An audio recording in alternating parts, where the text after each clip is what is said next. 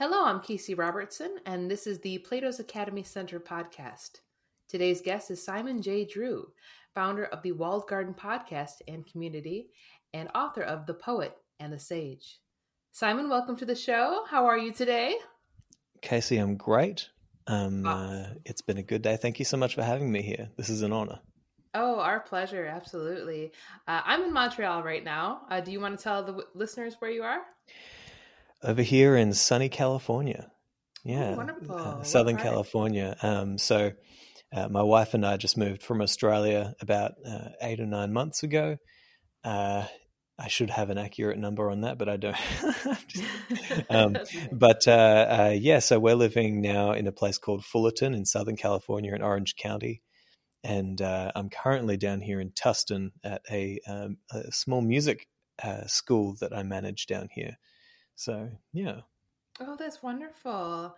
Uh, yeah, we are going to get into your musicianship a little bit later because I'm. You do so much, Simon.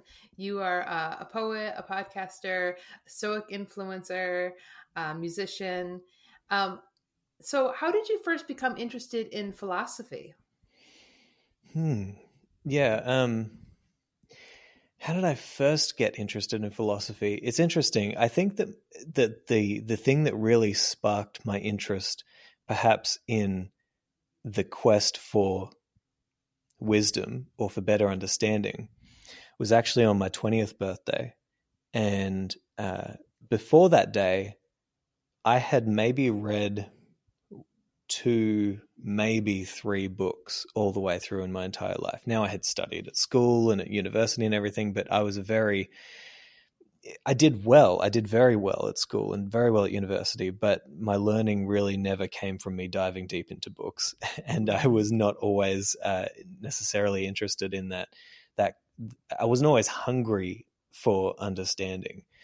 Um, but I went to this seminar on my 20th birthday. I went to university, and my best friend Lockie, uh, to whom I'm forever indebted uh, for for this invitation, he said, "Hey, listen, uh, there's this guy coming into town. His name's Eric Thomas.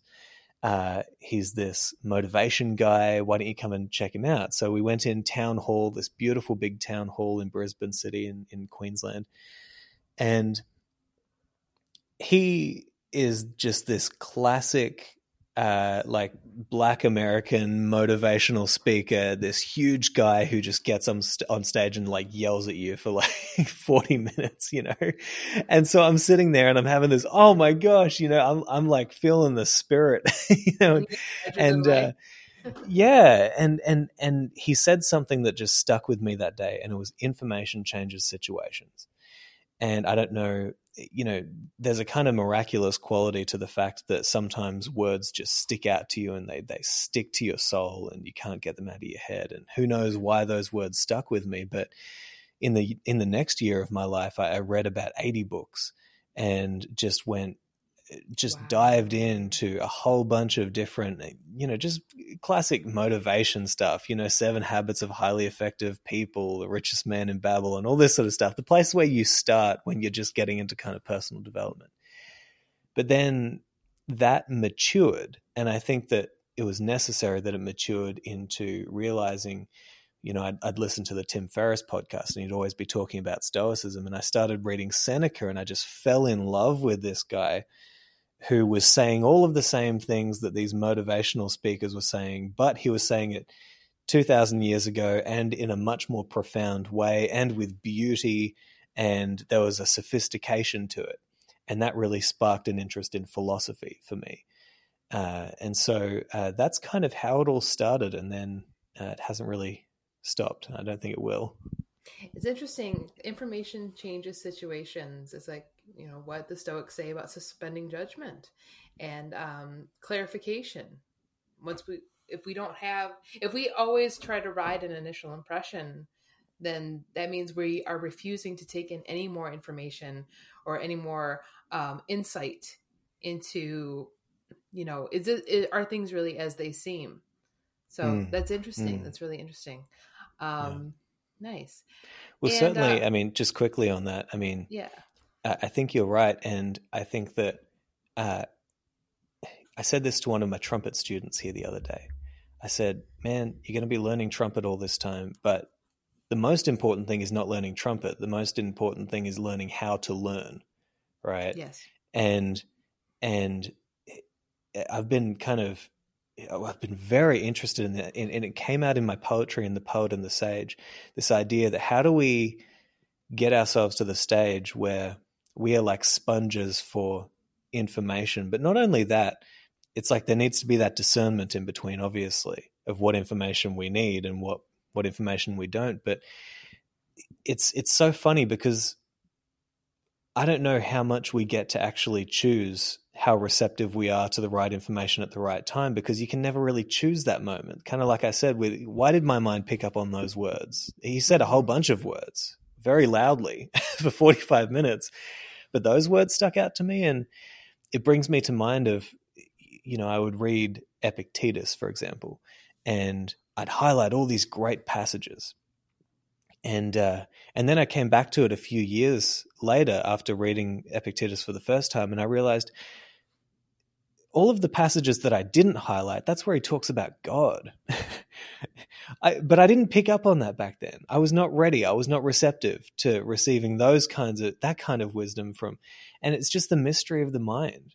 Like, yes. how much do we get to choose the moment when we receive the right information at the right time? But if you can kind of, man, if you have the opportunity, if it is presented to you, uh, to upgrade your mind and to to to make it more receptive to the right kind of information, I think it's something that kind of just develops over time, maybe, and that's the wisdom that can only come with age, maybe.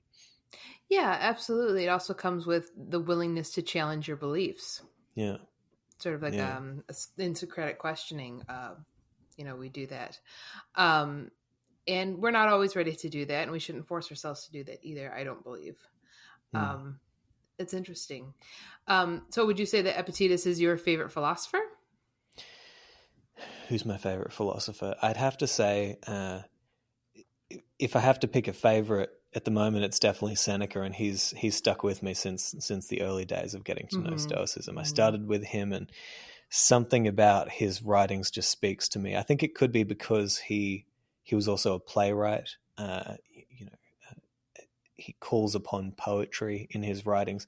Not that I'm sitting here being like, well, you know, you must call upon poetry to to be my favorite, but it's I, I think that Seneca just he understands the messiness of life.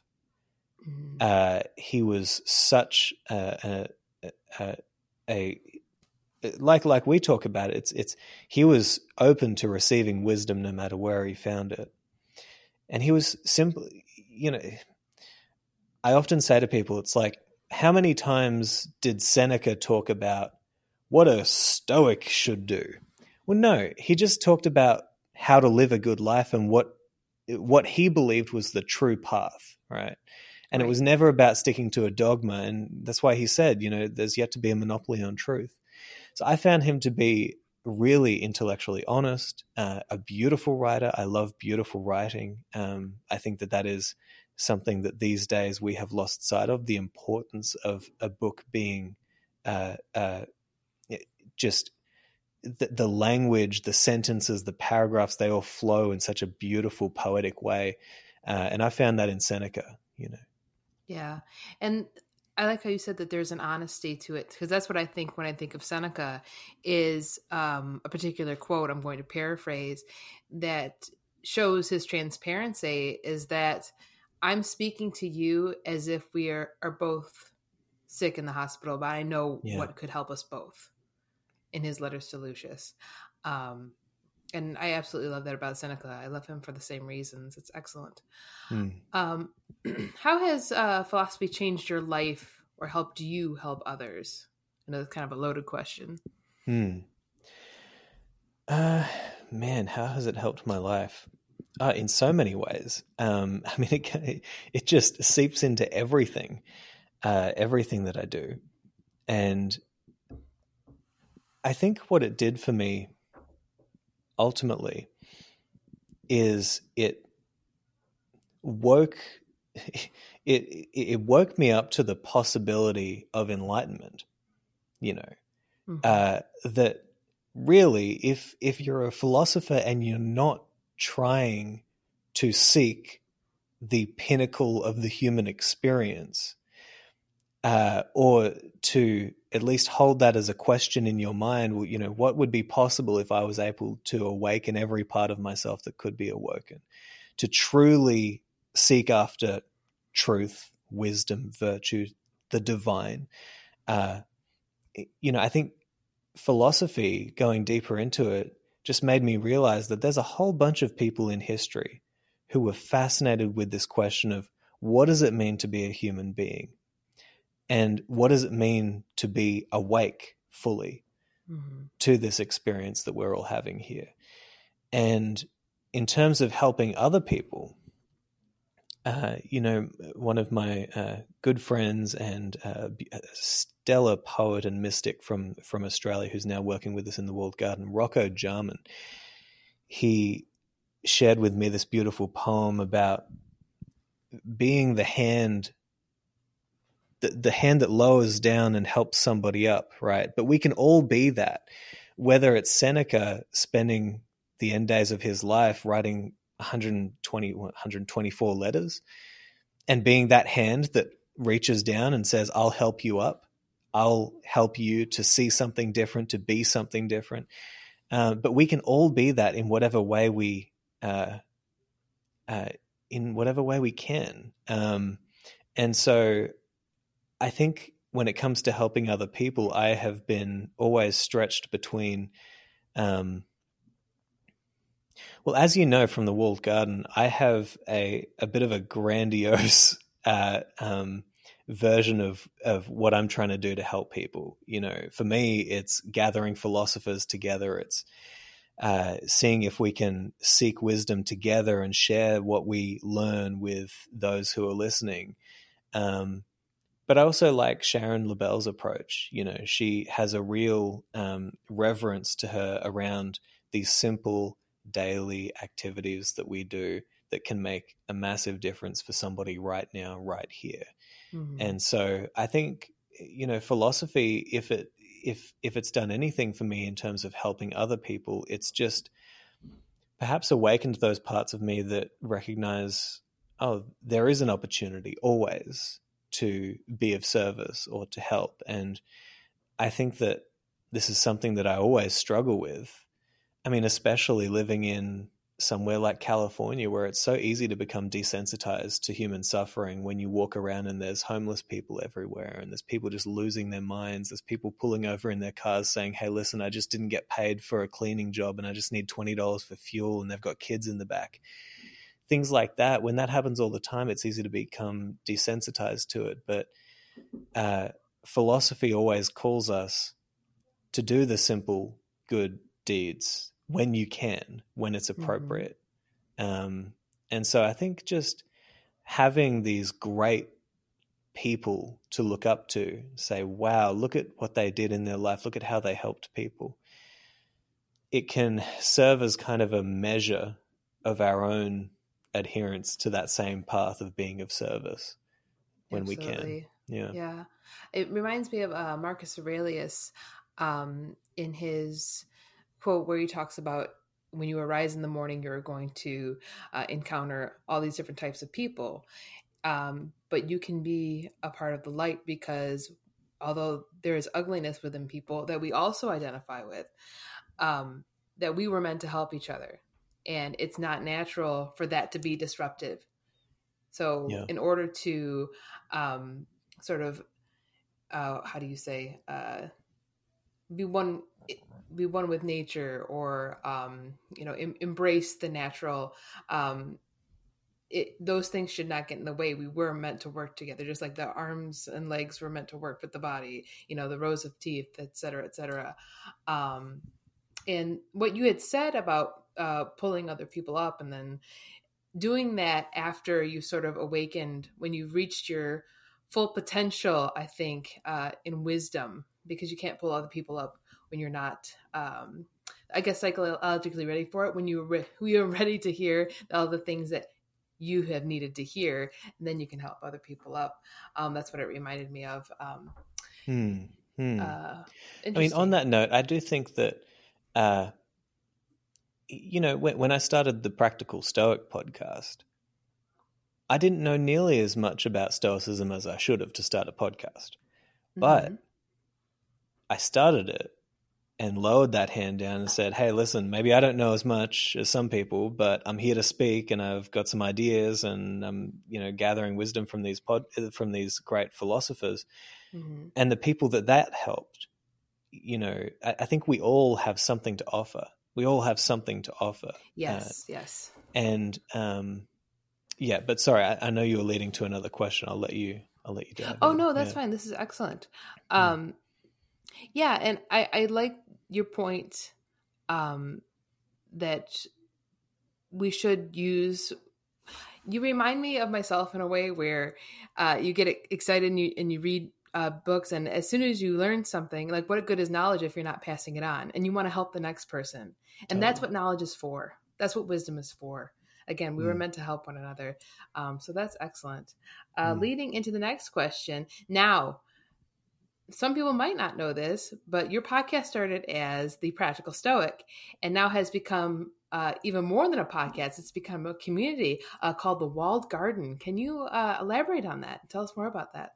Sure, yeah. So, um, I guess there came a point for me where I felt as though I was backing myself into an unnecessary corner, or unnecessarily backing myself into a philosophical corner.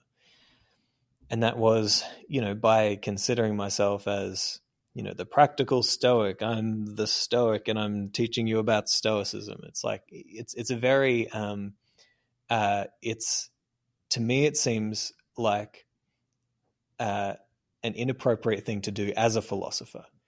Um, I, I mean, i all of the Stoics were debating all of these ideas and trying to figure these answers out, you know, and uh, perhaps to be a Stoic um, at its core is to actually seek after truth and wisdom and virtue and and the divine, but but but nonetheless, I just I just felt like it, it, it was time for a change.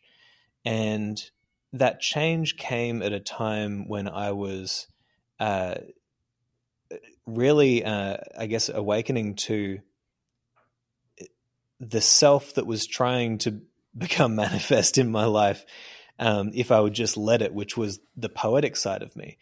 And uh, so I was writing all of this poetry. It was kind of like a slap in, in the face, you know. Um, uh, I never realized that I was a poet until a couple of years ago, and then I started writing, and I was like, "Wow, this is exactly what um, what I am." And and over time, I was really exploring uh, a lot of uh, mythology and different kind of philosophies and religions and all this sort of stuff. And the walled garden symbolism stood out to me.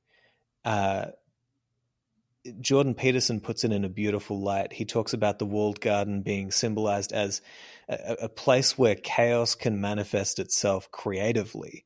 Uh, walled gardens, you think of philosophical gardens. I've talked to David Fideler about this. He's very uh, interested in the philosophical gardens of the Renaissance and uh, even earlier times. Uh, there's this symbolism to a walled garden that is you know you could even see it as nature and culture harmonizing perfectly and and so i wanted to create a podcast where chaos could manifest itself creatively and i wanted a community where we could have the same. Uh, you know the walled garden is there, there are walls and that's kind of like safety but there's also this idea of you know being in a walled garden and then leaving the walled garden. It's the same sort of symbolism that you find in the in in the the story of buddhism you know. Uh you know born in this walled garden and then you go outside and you see and then you bring back into the garden. And so there's there's so much symbolism there but nonetheless i just felt like it was time to change and time to build a community of philosophers do something that wasn't just building my personal brand, but that was bringing just phenomenal individuals together uh, to to go on a collective pilgrimage of of sorts. You know, to to to collectively seek after uh, what we found to be true, wise, beautiful, or virtuous. and uh, and so that started with Sharon Lebell and Kai Whiting, and the reason I brought them both on board, uh, Sharon, I just have always adored her since our first conversation, and she was such a mentor to me while I was uh, starting to write poetry, uh, and she saw something in me that I perhaps didn't see in myself, and Kai has always been like a brother to me since I've known him as well. Somebody who I know I can rely on, somebody who is academically rigorous and will pull me up when I when I need it, you know. And so I've gathered these phenomenal philosophers now and we're building this community called the Walled Garden Philosophical Society. And uh, and what we hope is that it will allow us all to uh, uh, to rediscover you know, what is worth holding on to in these times of great fragmentation? What is what is important? What is the human experience all about? What brings us together? What lifts us up? Uh, what helps us? What helps? Just full stop.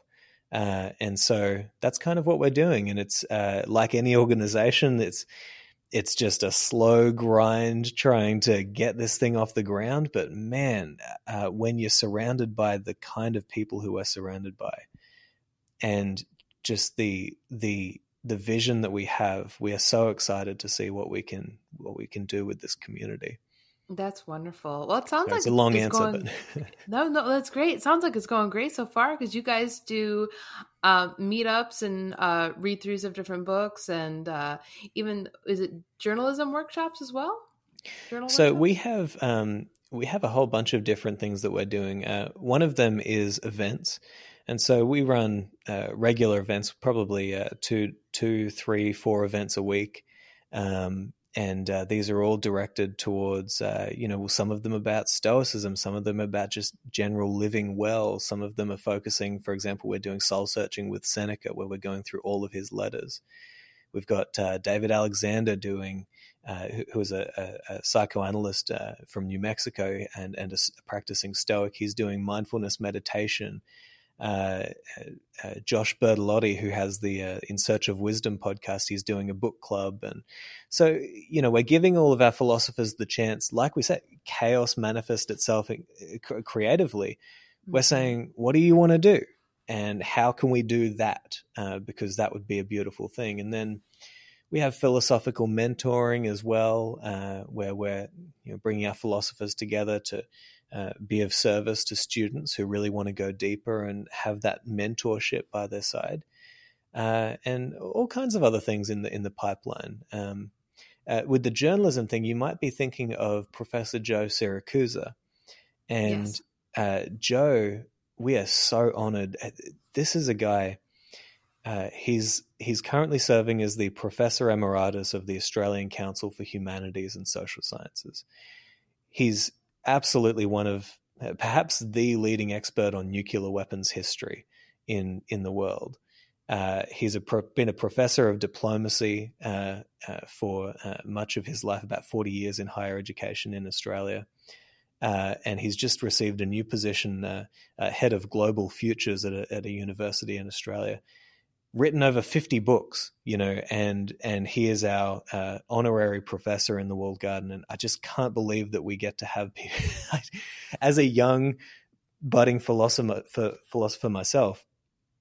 I can't believe that we get to have these people in our presence, these giants I was know. going to say, it excites me when you talk about this roster of people. I've had the honor of uh, sharing a, a, speaker's roster with um, Sharon Lebell at Stoicon-x Women, and uh, Kai Whiting. You know, he's gosh, he's doing fantastic things, and he's such a headstrong individual. Yeah. Um, and people love to hear him speak, and he's going to be speaking at uh, our Stoicism Politics event as well. Beautiful. Um, so speaking of creative endeavors, uh, I wanted to talk to you uh, about your book as well, um, The Poet and the Sage. Sure, absolutely. Yeah. Yeah, tell me more about that um, and where sure. can we find it? Yeah, I guess um, so. I started to write that book back in 2020. I think so many people had this experience of the pandemic hits, and uh, you know, you have a shift. You know, a lot of people have had that shift where they realized something that they love to do or some creative pursuit. But uh, for me, it came when I kind of wrote this strange, uh, m- weird, mystical dream one day. And it was, I could tell because I had been looking into this sort of stuff for a while, I can tell that there was something to it symbolically. Uh, there, there was some meaning hidden in it that I wasn't quite sure of, but it just kind of hit me. And I took this dream to Sharon. I said, Sharon, what do you think of this? what is this? And and she just kind of said, um, you have to keep on writing. You know, so, something's there. And that was really the birth of uh, me realizing that I was a poet, and not in not in the way that you you might say I you know I I like to write poetry, but no, I, I really believe in this uh, Stoic idea that we are supposed to uh, live in agreement with nature, which means you need to figure out who the hell you are. Yeah. What are you? What kind of human being are you? Uh, mm-hmm. what do you do? Uh, if if if you're left to your own devices and nothing else, just what is it that you are all about? And I just realized, wow, you know, the, the, next few years, and it keeps on going, just writing poetry constantly. But, you know, I wrote this book, The Poet and the Sage, which uh, really, uh, you know, there's theology, there's philosophy. People will find Stoicism in it, but it's not a book to teach anybody about Stoicism, and it's really not a book to to impart any sort of instructions. It's it's poetry and prose uh, uh, following uh, this poet in the story uh, who enters into a kind of divine communion with the sage, and uh, what comes out along the way is um, pretty strange. And I'll I'll admit, I mean, I'm still trying to figure out a, a lot of it. I'm, I'm still trying to follow the breadcrumbs of my poetry and where it goes, but I think it was the first uh, truly creative, artistic expression that I had uh, that was me sitting there and not saying what do I want to write, but allowing something to kind of flow through onto the page. And uh, and so I kind of thought, well, I'm going to spend about six months writing this, I guess, and then the rest of my life figuring out what the hell happened. and so that's what the poet and the sage is. It's uh, this poetry and prose uh, that uh, you know, if people are interested at all in, in say, the more mystical texts, like uh, people like Heraclitus, uh, Lao Tzu, the Tao Te Ching, uh, these kind of, um, you know, there's even a, a, a biblical kind of um, sensibility to it because I naturally started writing in the kind of King James, these and thous and thines and all that sort of stuff. That's just how it started coming out. And so, if people are interested in that, I think that they will find this to be uh, perhaps uh, I, I, don't want to. I don't know. What, useful is the wrong word. Um, I know that they will. They will get something out of it. They'll get oh, something yes, out absolutely. of it. Absolutely. Yeah. And yeah. you know, the, the Stoics um, write about mysticism as well. You know, the cult of Demeter. When we talk about, you know, death is simply like an ear of corn being reaped. That mm. is a reference to the cult of Demeter as well. Um, so mysticism and stoicism are are not that far apart. So I love this. I absolutely yeah. Well, I mean, that's the thing. I mean, I think if if my work is directed towards anything, it is um and, and I didn't I really didn't choose this. I really did not choose this. This was not the path I thought I'd be. When I started the Practical Stoic podcast, and I'm talking about here's a good life hack, and here's a good. I did not expect to figure out that that's the way that I naturally write, and that that's that's my occupation in life is to kind of show, hey, this divine spark that we have, where we can commune with what is beautiful. We we can have this profound experience of of being in direct contact direct insight you know the ancients talked about this direct mm-hmm. insight into the nature of reality and and i know that's an insane claim and i still i have so much baggage within me talking about this sort of stuff because it was kind of thrust upon me but um it's I'm so grateful that I get to to write this sort of stuff and, and share it with people and um, uh, and I just hope that people, you know, sit with it and, and allow it to kind of seep in and and and and maybe what it reflects is something about all of us as human beings that that that that spark has not left us you know yes yes and um, coming full circle, talking about the walled garden and your um, your goals with uh, that community as well as this book, it sounds like we've sort of um, you've made just the art of living well just focusing on that everything all these principles all these um, different points of view that much more accessible by not putting a hard scope on it that is stoicism that seems to be your foundation but um but i think your focus has shifted towards listen this is all about living well mm. am i right in assuming that i think you're you're you're right and i think uh uh there's this I'll be starting my own grove in the walled garden now that I've kind of spent all this time. We've been building this thing, and it's going to be called the Sanctuary. And the tagline for the grove is resurrecting the lost virtue of humanitas. Mm-hmm. And uh, this lost virtue, David Fideler has talked to me a lot about this. And he really, I think there's a lot of people who understand what we're trying to do better than even I understand what we're trying to do. I'm trying to let this organization grow very organically. Uh, we don't know what we're going to be doing one year from now, let alone two, five, ten.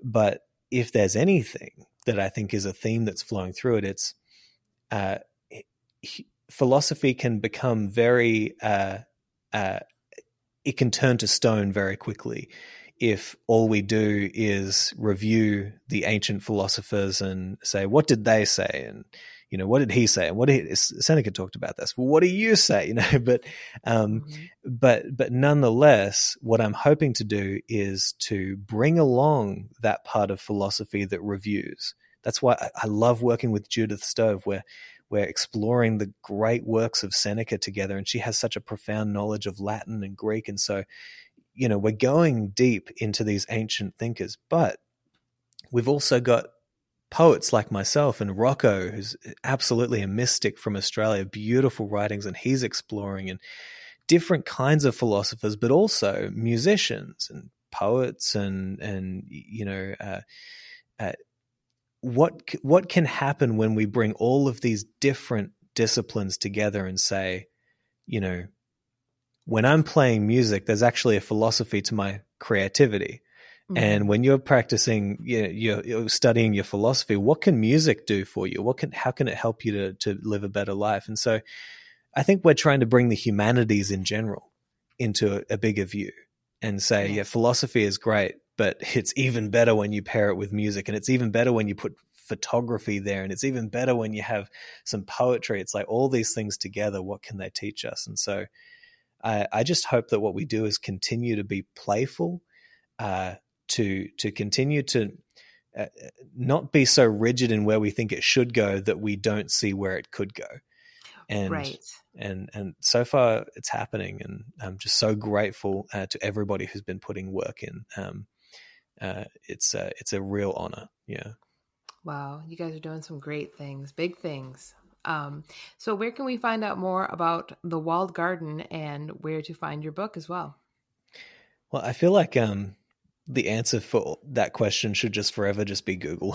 People oh. will just go to Google and they'll find us. But, you know, thewalledgarden.com. I only sell my book on uh, the Walled Garden store at the moment. Um, and so uh, if people go to the walledgarden.store, they can find it there. But yeah, thewalledgarden.com is just our central location.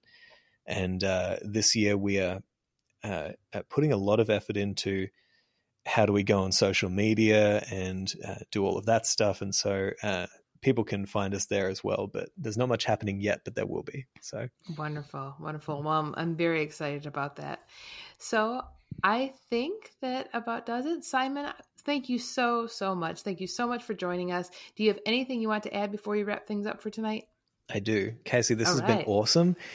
And uh, I just want to say, that we are kindred spirits, you and I, but not only that, uh, our organization are kindred organizations, right? And and we we both want the same things. You know, we want more people to experience the beauty, the uh, uh, the, the, the the the life of meaning that comes from from a philosophical path. And I just really hope that what happens over the next few years, because this whole Stoicism thing has really just grown from kind of a grassroots to now there's organizations everywhere that are dedicating themselves to this this philosophical pursuit. I just hope that there's room for more collaboration between our organizations as well, because when that starts to happen, man, we're gonna take on the world, you know. But it's just oh yeah, this it's just, is just the beginning. beautiful to think about the, the potential. Yeah. Yes, Yeah, so thank you for what you guys are doing at the Plato Center too. Oh, well, thank you. beautiful. Thank you. All right. So, thank you everyone for listening to the Plato's Academy Center podcast. Be sure to share the link with your friends. I'm looking forward to the next time. But for now, it's goodbye from this episode's guest, Simon J. Drew, and from me, Casey Robertson.